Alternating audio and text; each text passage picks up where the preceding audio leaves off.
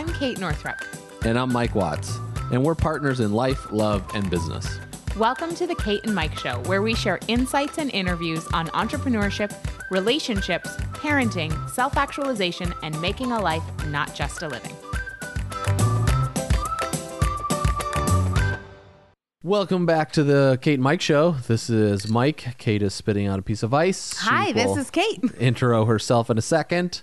Today we have a really special guest, our friend, and we've talked about him before on the podcast about when it came to membership sites, et cetera, and some knowledge we've learned from him. Stu McLaren. He has no relation to the McLaren cars, if you've been thinking about that. Or and McLaren strollers. Yeah, McLaren strollers, no I, which relation. Which you may or may nope. not be familiar with. I asked him that when I first met him. He's like, I get that every single time, and no. His I've name never is, even heard of McLaren cars. You haven't? No. Oh, they're like one hundred thousand dollars plus automobiles, if not more than that. I don't it's know. It's not my area. They're like little, you wouldn't like them. You would think they're ugly. I'm sure I would. We're driving think... down the street and like a Lamborghini passes, and Kate's like, oh, God, that's they're ugly. They're the worst. So ugly. They are. They're just ugly. Anyway. That's neither here nor there. They're built. Tell me about Stu. Performance. Um, so this is Stu McLaren. Uh, he helps experts transform their knowledge and influence into recurring revenue by launching and growing and scaling seven and eight figure membership sites. In two thousand eight, he co-founded the world's most popular membership platform for WordPress named Wishlist Member. When he sold his interest in October of twenty fourteen, they were empowering over fifty-eight thousand online communities and membership sites. So it gave him a unique understanding of dynamics involved in building highly profitable but low-stress online communities. So really, he's super powerful in the online community space. And that's what he's about. He's about big impact, low stress. Yep. He also partnered with New York Times bestselling author Michael Hyatt, and together they took his business from a high six-figure business with lots of stress to a high seven-figure business with low stress. His profitability soared. His email list grew from seventy thousand to over five hundred thousand. Holy smokes. He gained back over one hundred plus days with his family by not having to travel. Yeah, baby. I mean, let's get a five hundred thousand on the email list. That's amazing. And in these grassroots marketing insights that his wife and him used to successfully launch a registered Canadian charity called World Teacher Aid. And since two thousand nine, he's been building schools in I D P camps throughout Kenya. I don't know what I D P stands for, but he's been building schools in Kenya that are home to thousands of kids. And this work lights up his entrepreneurial soul. And he quickly realized the more money I make, the more impact I can have. That's why I'm so passionate about sharing his experience with other entrepreneurs. And he lives outside of Toronto. And here are a few fun facts. And I remember we went to James Wedmore's office, and he has a board. What did it the, the say saying? Anyway, I forget what the central piece was, but then Stu said he wants to give away ninety percent of his income. He wants to live off like ten percent of the money that he makes. And he's super passionate about and for the schools, building schools in Kenya. Which we didn't even talk about in the interview. No, we, we should forgot. have, but we I'm glad have. we're talking about it now. We should have Stu back to talk about that. Fun facts. He has swam with sharks, stingrays, and other underwater creatures. He's seen the Great Wall, the Great Barrier Reef, and climbed the Haiku Stairs? I don't know where that is. Maybe it's in Japan. He's dipped his toes in the Pacific, the Atlantic, and Indian Ocean. These are all from his website. I like it. I've had heartbroken and filled with pure love. Ooh, I like that. I've struggled and I've won. I've attended schools, graduated from schools, and eventually built schools. Hmm. It's pretty cool. He's That's won cool. two national soccer championships and wow. finished at the bottom of the league on different teams. I've flown a fighter jet, sailed in Vietnam across Hung Long Bay, and driven in multiple mini rallies for Mini Coopers. Those are fun. Learning so That's much amazing. About Stu. And I've trekked through the Congo to see gorillas. Cool. Oh, wow. He's got all, his website's cool. I'm Adidas fanatic. These are random tidbits. And I have fell deeper in love when I saw my wife coming down the aisle. Oh, goodness. I cried the first time I heard my daughter giggle. I cried the day we found out we've been matched with our adopted son. Twice a week, I play competitive indoor soccer. He'd like to one day meet Bono and Richard Branson and Tom Peters. Awesome. So that's the so that's the bio, which is awesome and I want to put fun facts on my website. What I really love about Stu is he really walks his walk. When he talks about having a big impact and big income and low stress, he really is truly committed to that. And in this episode, we talk about making decisions and how to say yes or no to things. And he talks about how he filters. He has like three key things that he filters all decisions through. And I really loved his description of that. He also talked about a couple of rules he has in his life to make sure that his business and work does not take over his family time. And we talked about how he goes uh, to a warm place every winter and takes his family and works from like Costa Rica or Hawaii or Australia or something really cool, and mm-hmm. how he does that logistically. Of course, we talked about how he became membership site Jesus and why membership sites are such a great way to have low stress, high income, high impact for the right type of business. And we talked about a lot of other stuff. Yeah, I really love Stu. He is a great example of someone that really likes hanging out with his family and running a business in a way that allows him to hang out with his family first. And so it's cool. It's great to find the focus of family first, business second. So enjoy the episode. So hey, welcome to the Kate and Mike Show. This is Kate.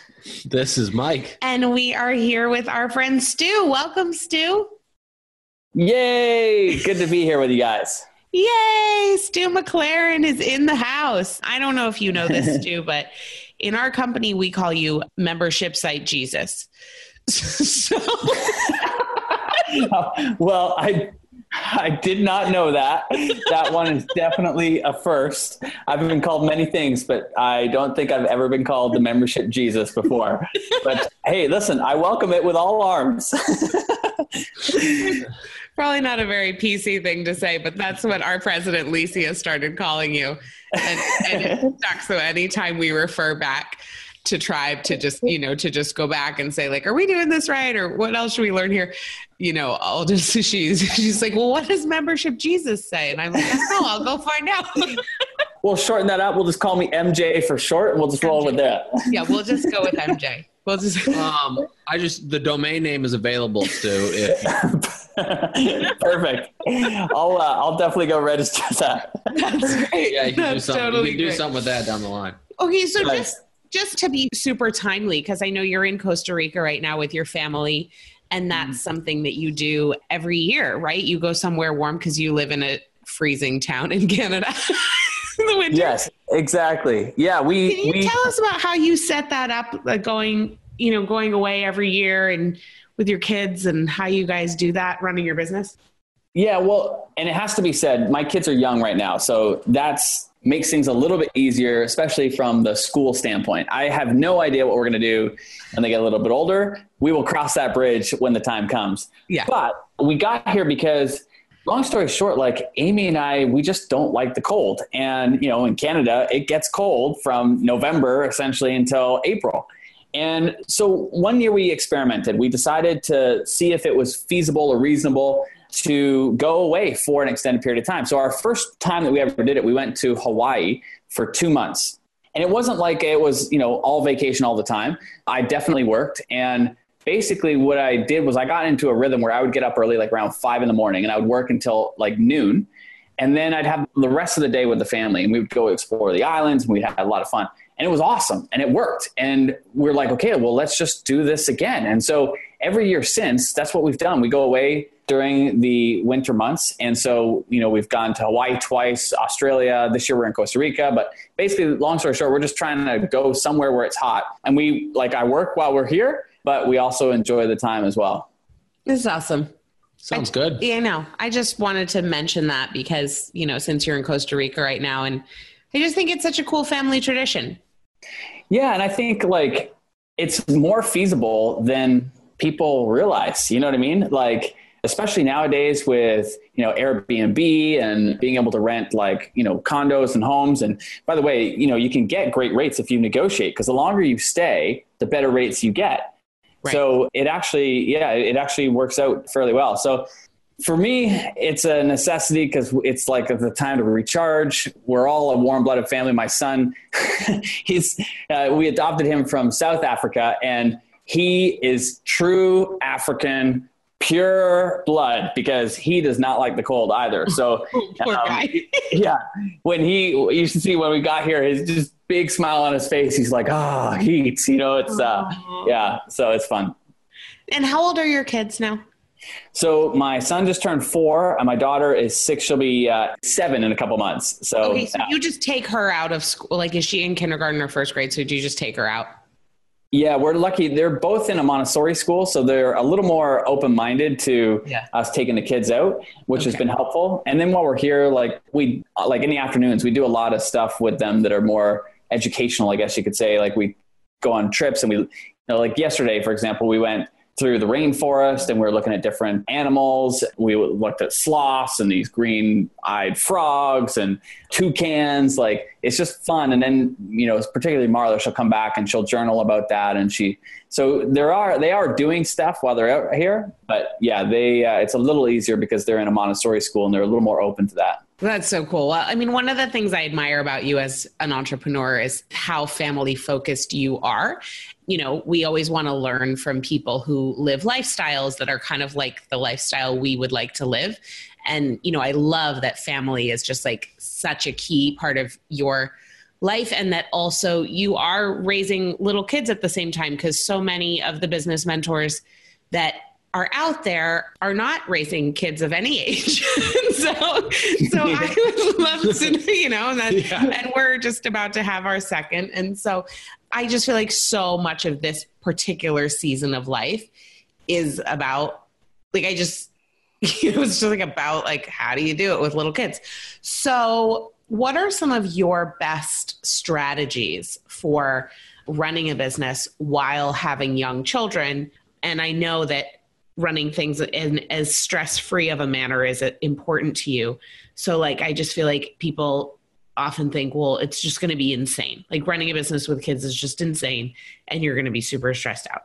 But I don't think that that's the case with you. Am I right? Well, listen, I'm not totally perfect, Kate, and I don't have everything figured out by any means, but here's what I have figured out. You can engineer things the way you want when you run your own business. And one of the things that has really helped me, and I give credit to Amy, my wife, in helping me, you know, keep things aligned and the priorities like priority. Because I don't know about you guys, but for me, like, if I were left to my own device, like, I would become a hermit. Like, I would sit in my office and I just, I wouldn't leave and I would, wouldn't shave. I, you know, my hygiene just goes out the window and I would just work all the time if I were just, if it was just me. And so I'd maybe pop out once in a while to go play a game of soccer, but that would be about it.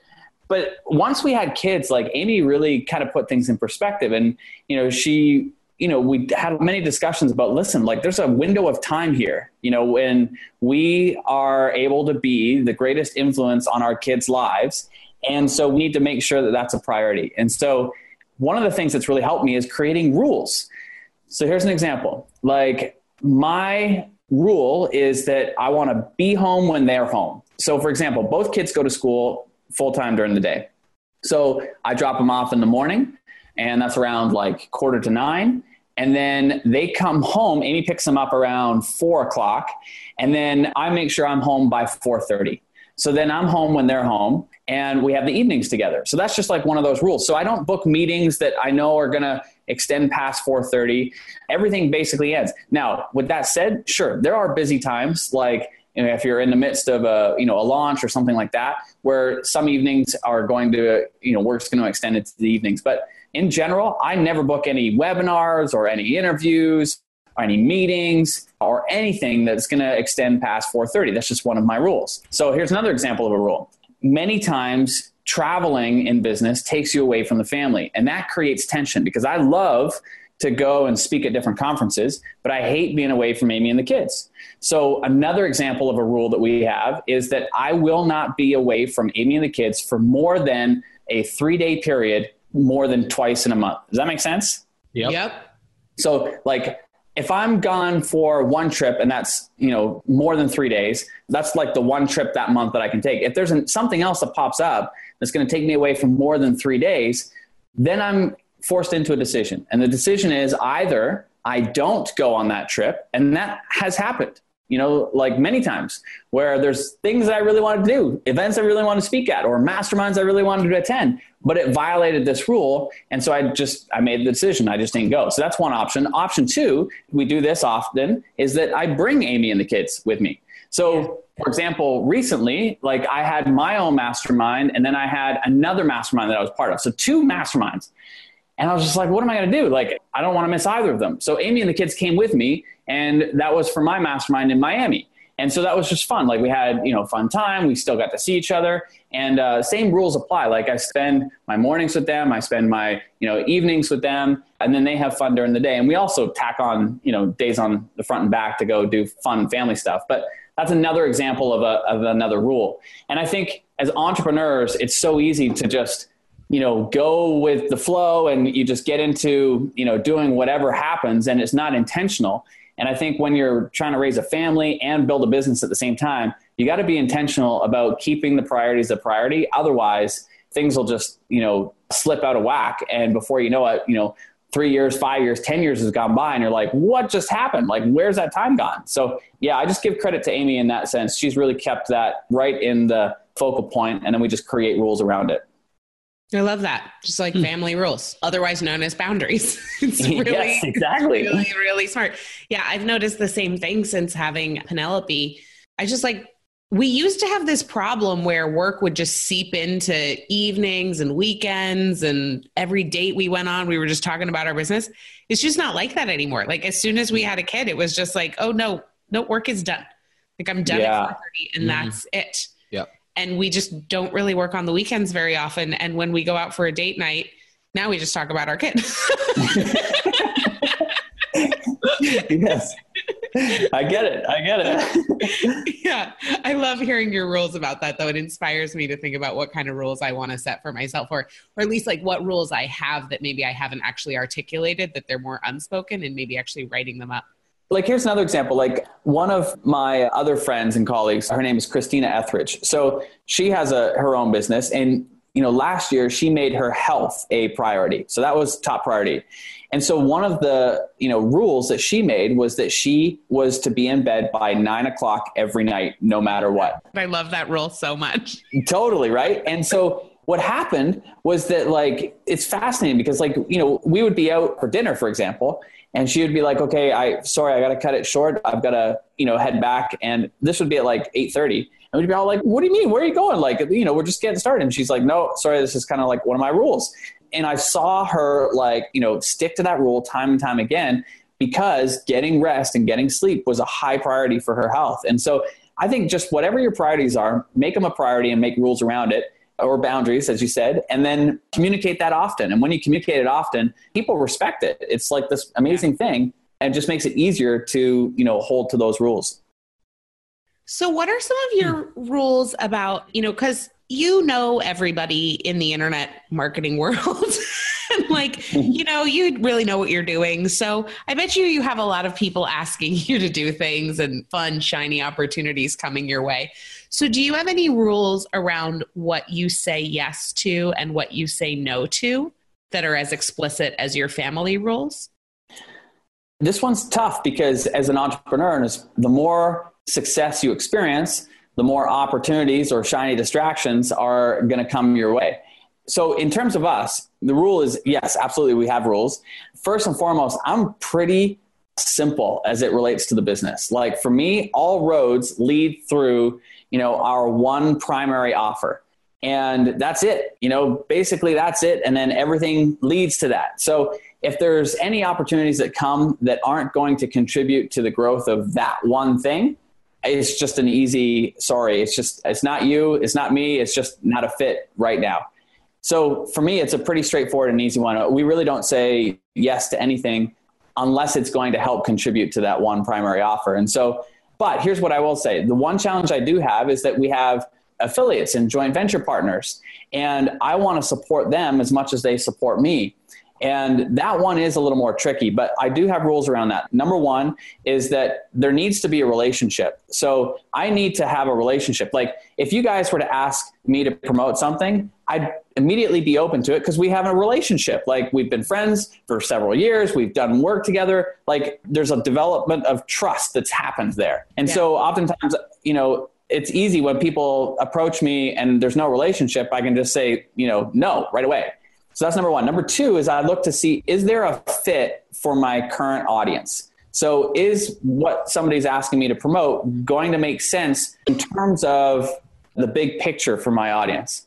And oftentimes it doesn't, you know, so that's easy. So if they pass that rule, then it's about timing on the calendar. And if there's time and space on the calendar, great. Then there's the next checkpoint that's passed. If not, then it's not a, again, that I don't like them or I don't think their product is great or I don't think there's a fit. It's just the timing isn't right. And so for me, those are the three rules. Number one is like relationship. Number two is fit for my market. And number three is timing. And uh, if they pass each one of those checkpoints, then yeah, then we look to figure things out. But if it doesn't pass one of those checkpoints, again, it's not a, I don't like you, I don't like your product. It's just, it's not a fit. I love that. Such good clarity there. And then it just helps you not be like hemming and hawing about decisions. Yeah. Well, and I think the faster you can make a decision, yeah, the better it is and the less stress you experience. Like, for example, right now we were having a little friendly debate downstairs. Uh, I was having a friendly debate with my wife, Amy, because Amy, she'll make a decision. And then after she's made the decision, fifteen minutes later, she'll come back and want to discuss the decision again because she's changed her mind. it, it, we we both end up getting frustrated. I'm like, baby, like, listen, let's just make a decision and move on. Like, it's easy. You know, then you don't have to have the stress of like, you know, debating it, going back and forth and stressing about it. Just make a decision, move on. And I think the same principles apply to like, you know, business too. Like the faster you can make a decision, the better. And that's why like these, they just make decision-making easy because you don't have to think about it. It's just like, do they follow the rule? Yes or no. And if they don't, no. If they do, great. And so it just makes decision-making easy and eliminates a lot of stress. It does. And it also, I love what you said that it makes it not personal because, you know, right. you're, you're a relationship guy. I appreciate that about you. And, but that it doesn't have to be about like, you know, I don't like you or I don't like this person or they're weird, you know, all of the things that go on in our minds because we're human. And oh, totally. And none of us are like, you know, I would love to say that those things don't bother us. You know what I mean? Like, right. But they do. It's just human nature. Like we, it's natural to, to get caught up into that kind of stuff. But yeah, I think the more you can remove the personal relations side of it out and just have these rules. And if you communicate them often too, that helps because then people know the rules before they've even asked. It just makes things easier. I totally agree. Well, I guess like when did your, because what you're explaining is very, it's like simple, right? It's like, oh, I create these rules, done. You know, it's like I make decisions easily, quickly, done, set up all these things. So has it always been like this for you or was this learned over time? Well, okay. Yes. The rules are simple.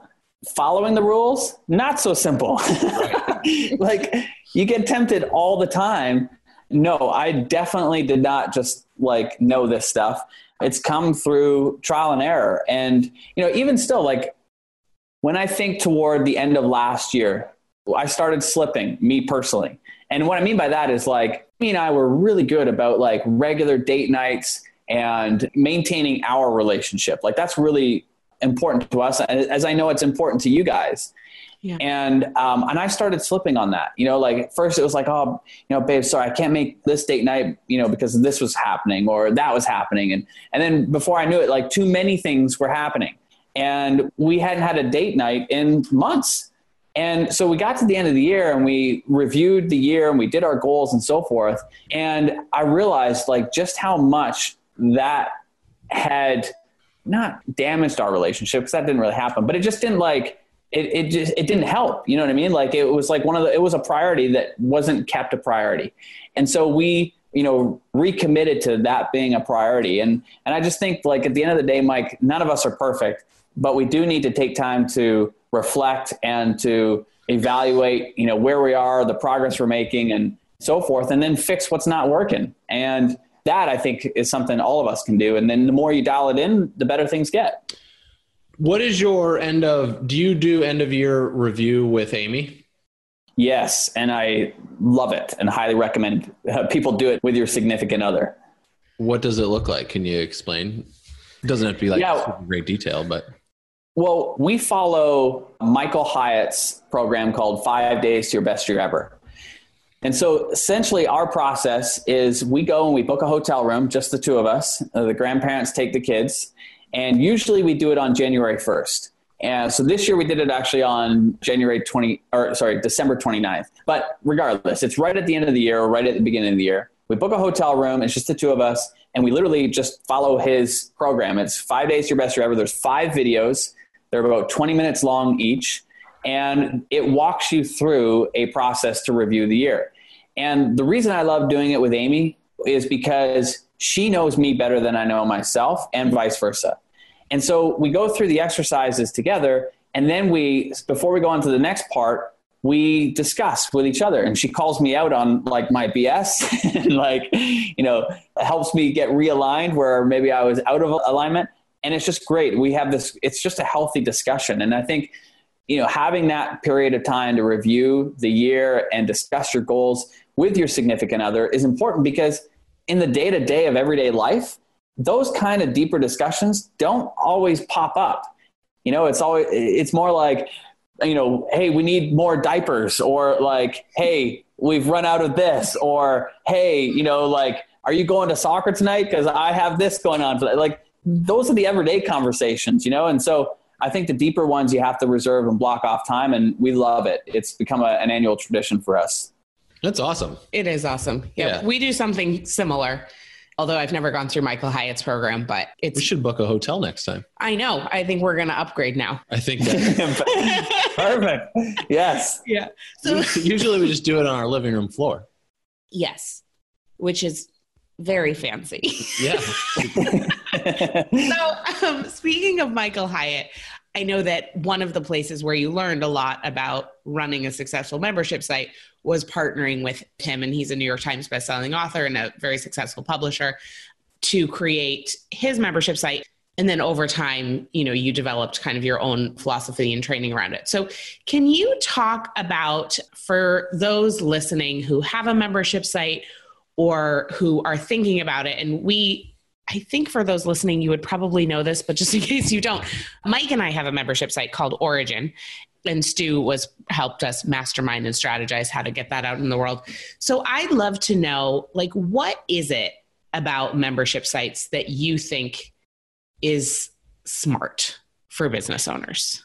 Well, first of all, I want to acknowledge the both of you, because you guys with Origin have done an amazing job. And it's just, it's so incredible to watch you guys take some ideas and some concepts and run with it and produce this incredible community. And so I just want to acknowledge you both, because what you're putting out in the world is serving so many. And I know, because I hear from, I don't know if I've told you guys this, like I hear from people that are part of your membership uh, who talk and rave about the experience. And so I just want to acknowledge the both of you for that. Um, Thanks, Stu. Yeah. So in terms of membership, okay, here's the bottom line. Like one of the, the most important reasons I think memberships should be a part of every business is more for the stress that it eliminates than anything else. Because like in a regular business, if you're selling products one-off, it's a one-time transaction. And then you're hoping that people are going to come back and buy from you again. But with a membership, you know that they're going to come back, and it's very predictable. It's very stable. And what that does is it just eliminates stress. It eliminates the, like, I got to go out and shake the money tree and hopefully produce some money this month. And it gives you the stability of like, hey, like we're good. Like everything's okay. Like we're, we can like maybe experiment over here, or we can try this. And you don't have that same fear or pressure that you do without it. Does that make sense? Yeah, it totally yep. makes sense. And, you know, I don't know if you remember this, but we were at James Wedmore's wedding the day before kind of party thing. And you were just asking me, how's it going with your business? And I was like, well, you know, it's going well. Like we have a high six figure business, but I feel like we're living launch to launch. And right. you said to me, well, have you considered a membership site? And I was like, yeah, I mean, James has been trying to get us to do a membership site for years. But in my head, my big objection was, it just sounds too hard. Like I'll be on the content treadmill. Like I really just mm. was like, that feels overwhelming, because it feels like it's going to be pressure to deliver something new to my members every single month. Right. Now, of course, in retrospect, I found it's that part is not stressful at all. It's actually such a joy. But do you hear that from people who you suggest this to? That's actually not what I told you as my objection in the moment. In the moment, I was like, I'd love to do membership, but I have no idea what to do it about. But that's, I just, like, for those people who feel like it's going to put them on a content treadmill, like, so as opposed to being on the money-making treadmill, now they're on like a production treadmill. What do you say? Right. Yeah, well, it's common because it's the fear of the unknown, and people fear the commitment of like, okay, once I do this, like there's no turning back. Right. That's a um, common. Yeah, actually. Uh, yeah. One of my really good friends was like, it would be genius for me to do a membership site, but I'm too afraid of commitment, so I can't do it. Totally. Yeah, exactly. Like there's, there's all this fear that we have, like, of the unknown. And what I would say is, like, first and foremost, a membership site is like a living, breathing organism, meaning, like, it's never going to be the same from the first day that you launched, three months from then, six months from then, nine months, twelve months, however many years later. Like, you're always changing and modifying, because the reality of it is, is that you're dialing it in based on your members' needs. So what you think might be a great idea, the members down the road may not want that at all. And so you adjust. Now, so that's first thing. The second thing is, like, if you launch a membership site and you know what, you're not enjoying it, then guess what? Just shut it down. Like, it's totally fine. Like, totally. no, no big deal. And in fact, one of the women in my mastermind, she's doing just that. Like, she has a, a membership site with hundreds of members, like producing thousands of dollars, tens of thousands of dollars a month. She's shutting it down because her business is pivoting. You know, it's starting to go in a slightly different direction, and the membership no longer makes sense. And so that's totally doable. Like, in fact, I've had people who have shut them down. I've had people, I know people who have sold them. I was talking to a gentleman, uh, Chad Collins. He had a, a membership site for Lego enthusiasts. and um, and it was, they had thousands of members. But similarly, it just didn't fit with the new direction that his business was going. So he sold it. Like, he sold the business. And it's a great business to sell, by the way. People love to buy recurring revenue businesses. That's another discussion topic. But anyway, so what I'm trying to say is that you've always got the flexibility. You're always in control of what you choose to do. As far as the content treadmill, that's just a strategy, you know, play, meaning thinking through the content that you can produce in small periods of time. So one of the things that, you know, I shared with you then, and is that when we were designing the strategy for Michael Hyatt, he was somebody that did not have time to produce content on a regular basis. He was out on the road. He was speaking constantly. And this was one of the big reasons that we were looking to create a membership, was to give him more time at home with his lovely wife, Gail, and his five daughters and his grandkids. And so it was hard. Because it, I didn't know he had five daughters. Wow. Five daughters. Yes. Crazy. Whoa. Like, I just think the challenges I have with one. Like, five of them, that would be uh, good for him. Amazing. That's why he's a he's a great leader. So anyway, yes, from a content perspective, we had to think through, like, okay, how can we maximize the use of Michael's time? And long story short, we developed the content so that we could produce over a year's worth of content in six days. Wow. And people, like, when I first share this with people, they're like, come on, like, what, how do you do that? But the strategy was simple. We would essentially schedule three two-day video shoots a year. And in those video shoots, they were jam-packed, like boom, boom, boom, boom, boom. We'd be cranking out all these different video, you know, pieces of content. And then the team would go and produce those afterwards. And so for him, from Michael's standpoint, he was committed to those six days, and we would create more than a year's worth of content during those six days. And so that boils down to a good and effective content strategy. And most people don't have one with membership sites. And this is, unfortunately, the challenge. They go into it thinking that the more content that I produce, the more valuable the membership site becomes. And they don't really know what content they're going to be doing on a regular basis. They just know I got to produce a whole bunch of it. And it becomes this hodgepodge of kind of a place where there's just a whole bunch of stuff and there's no clarity, no direction, and people are come in and they're just like a deer in headlights. Like, they have no idea what they should be accessing, where they should go to find stuff, and they get overwhelmed. And that's the number one reason that people cancel, and leave a membership site is overwhelm. So the more simple you keep it, the better it is. And this is the thing that I want everybody to write down. The value does not come from the volume of information you provide. The value comes from the speed of which people can implement the information you provide. And so it's not about volume, it's about speed of implementation, meaning how quickly and how easily can people take what you're sharing and actually apply it. Because when they apply it, they get the value, and that's why they stay. And so this whole content treadmill myth, it is absolutely a myth if you have a great content strategy. If you don't, well, listen, you're going to be running on that treadmill all day long, and ain't nobody got time for that.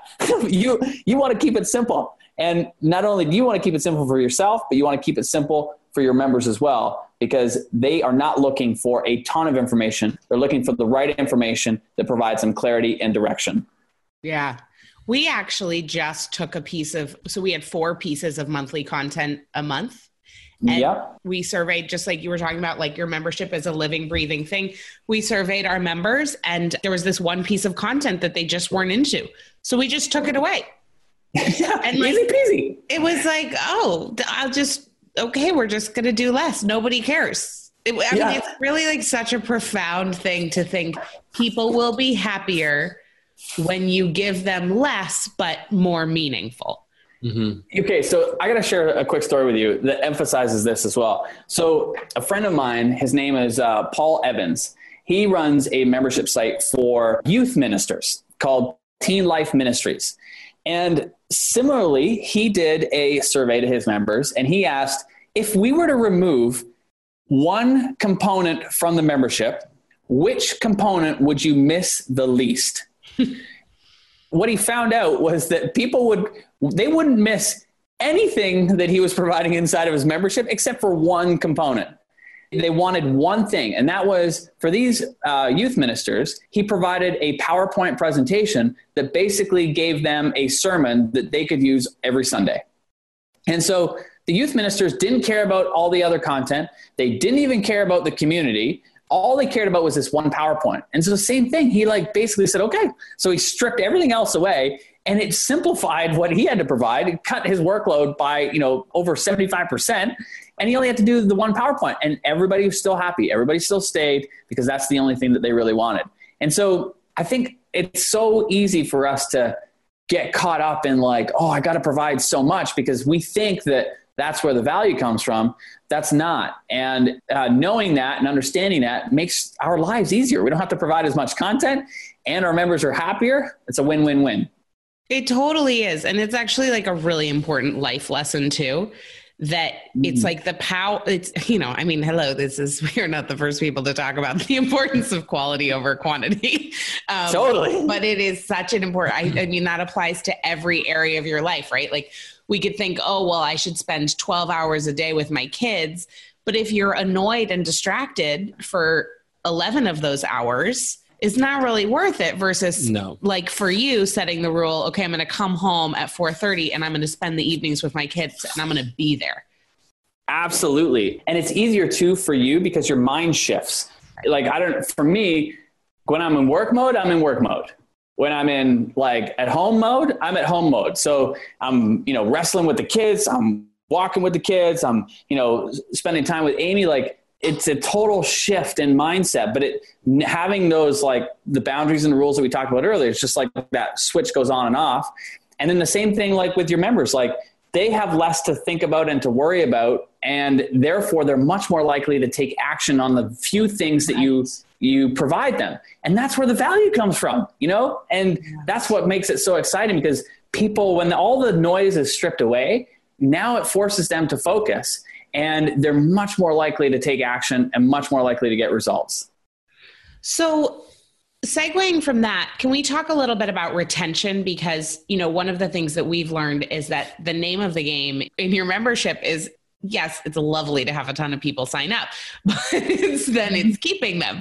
Yes. Right? And keeping them within your membership. And so I'm just curious, what do you see are some of the most, like within, let's say your the tribe students or your mastermind people or people you private coach with, what have been some of the most effective strategies that they've implemented to keep their retention high, that it's like, oh, we were tanking and then we did this and, you know, people stayed? Yeah. Okay. So a couple quick ones that I think are easy for everybody to implement.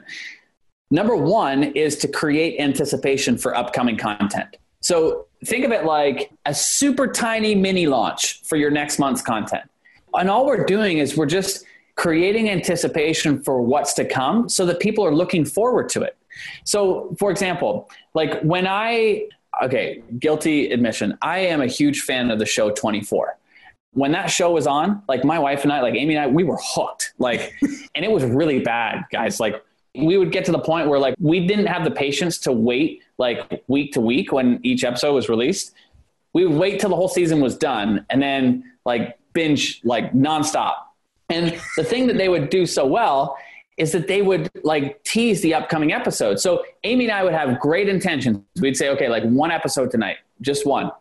And then we'd get to the end when Jack Bauer has saved the day, and then something catastrophic would happen.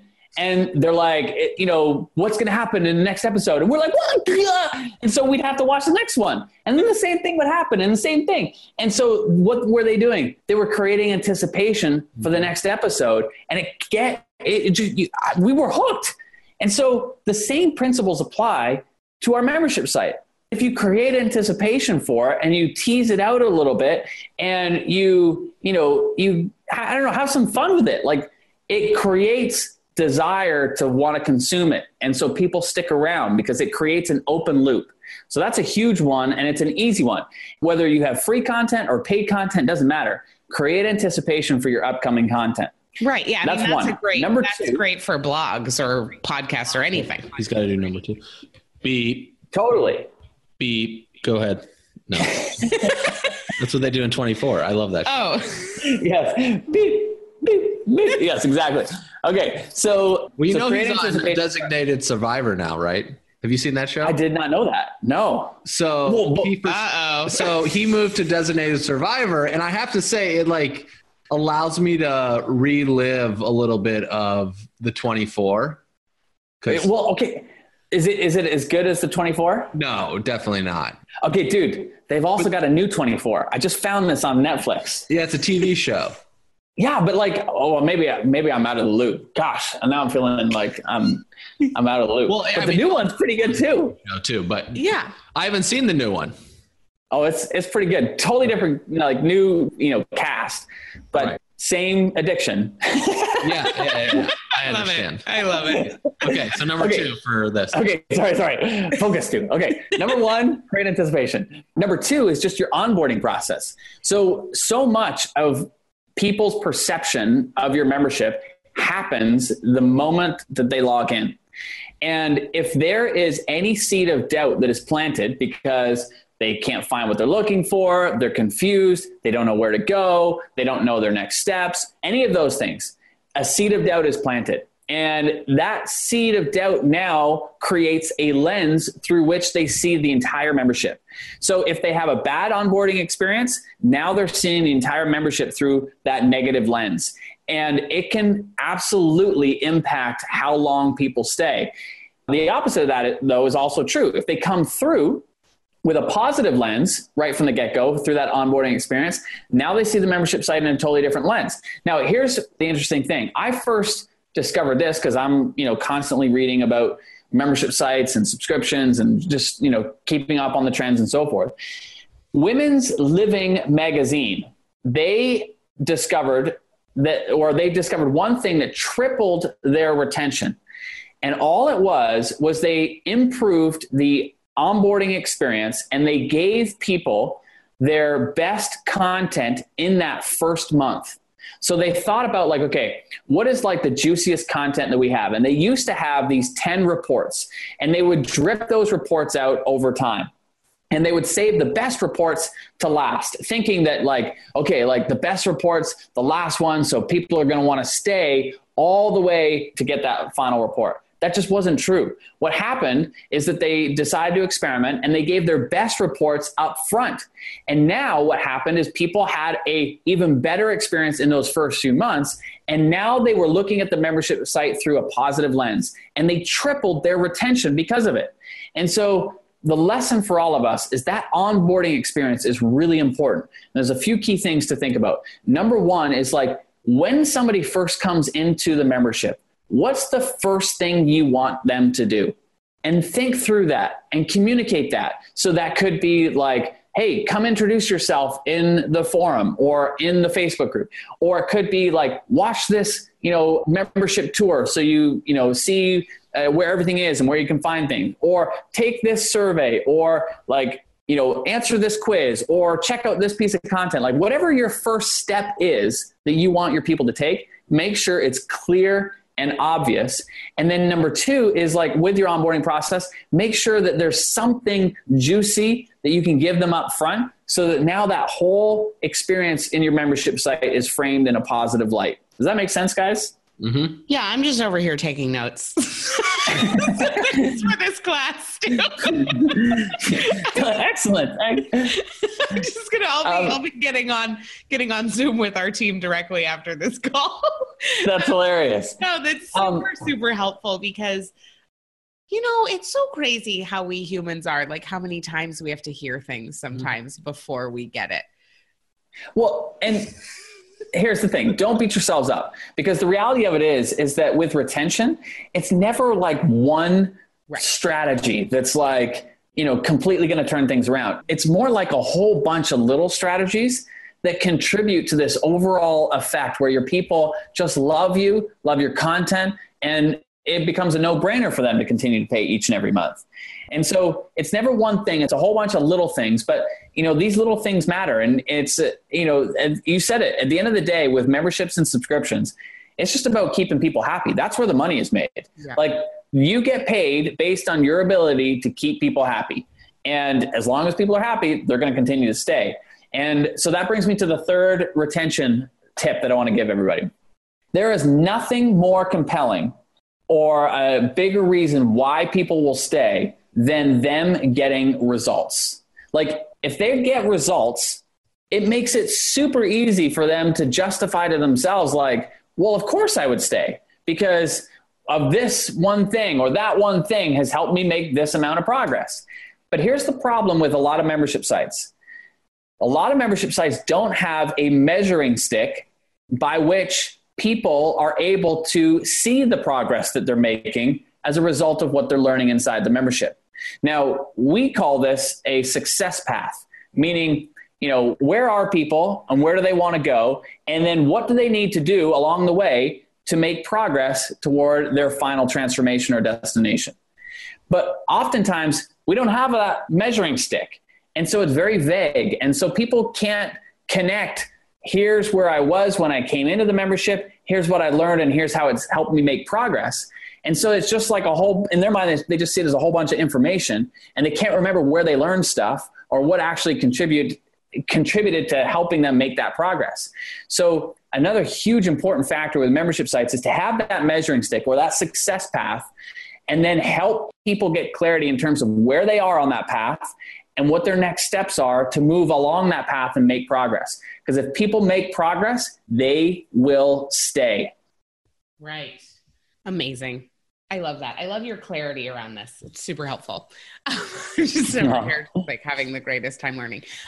so, so for those who do want to know more about running a membership site and some of these, like, to just dive a little bit deeper, I do recommend you head over to katenorthrup.com forward slash tribe, because Stu has a great free video series going right now called, what is it called, Stu? The Recurring Revolution. Okay. And that's what um, I thought it was called, but I didn't want to screw it up. yeah. Yeah, totally. Well, it, I'm super proud of, of this workshop, totally free, and starts March fifteenth and runs to March twenty-fifth. Yes. March twenty-fifth, but you can find out all the information by going to Kate on the website. Yes. kate northrup dot com forward slash tribe. But in this workshop, we basically break down a whole bunch of areas. Number one, we talk about how to identify, like, whether your market is a good fit for a membership site. And we, we give you, like, a way to evaluate that. So you can basically go through that whole first part of the workshop, and you'll be able to determine, like, Is a, a membership site good for your market? If you don't have a market, it'll help you identify a market that is good for you, and you can be able to then have a base to work from. Then in the second part of the workshop, we actually go deep on what we just talked about, the success path. And so I talk about how to map it out and what the elements of the success path are. Yeah, so that we walk you through that because that's a critical component. And then the third part of the workshop, this is where we kind of like blow open the lid. Like this is where we basically outline all of the areas of a successful membership site. And we give a download in that third part of the workshop that is ridiculously valuable. It basically, you know, gives you everything you need from a, from a successful membership standpoint. In fact, we had a number of people, one woman in particular, her name was Thembi Banki, I think it was, over in Africa. And she was from, where was it? It wasn't Kenya. It wasn't South Africa. Uh, I want, ah, I'm going to mix this up, but it was, I know she was from Africa. She launched a membership site just based on that training in the third part of the workshop. So wow, it's, I'm super cool. proud of it. I absolutely, I'm proud of it. You'll get tons of value, and uh, we'll be there answering questions along the way as well. So definitely uh, come join us, katenorthrup.com forward slash tribe. Thank That's you awesome. so much, Stu. There, this has been so much fun just to get to know you a little bit better and, and learn about the trajectory of being a dad, being membership site Jesus, and running, and running a, a stress-free, you know, relatively stress-free business. Oh man, I, I'm going to go to bed chuckling about uh, membership Jesus. Just uh, go tell Amy that when you walk downstairs now, you just beg, please address me as membership Jesus from now on. From here on out. Yeah. Yeah. Well, I don't know that I would do that, Mike, because I, again, like to live a low stress life. I think her reaction might create a little stress. So great. And of course, people need to listen to your podcast, which is called Marketing Your Business. And mm, yeah, thank I you for love that. it. I love their bite-sized pieces. I learn something super practical every time. It's like ten minutes an episode. So definitely listen to the podcast and, and check out Stu over at stu dot me, which is the easiest website to remember ever. You guys are awesome. Thanks, Stu. I, uh, what I love about you guys is that you too are committed to just constantly evolving yourselves. And, you know, I just want to, you know, again, acknowledge you both for the evolution of that you guys have gone through in the last few years with personally, but also in your business. And, you know, it's just, it's awesome to watch. And I love how you continue to serve and grow with your community. And I, I love what you've done with Origin. We already talked about that earlier, but yeah, it's just been a pleasure getting to know you both over the last couple of years as well. Thank you so much. Thanks, Stu. And we look forward to more. Yay! Have a great rest of your trip in Costa Rica. Thanks, buddy. I'll see you guys soon. Bye. Bye. Ever feel like you're constantly doing things but aren't able to carve out the time or energy for the things that really matter to you? Mike and I want to share our top five tools for making a life, not just a living. To learn what they are, go to katenorthrup.com forward slash tools. See you on the next episode.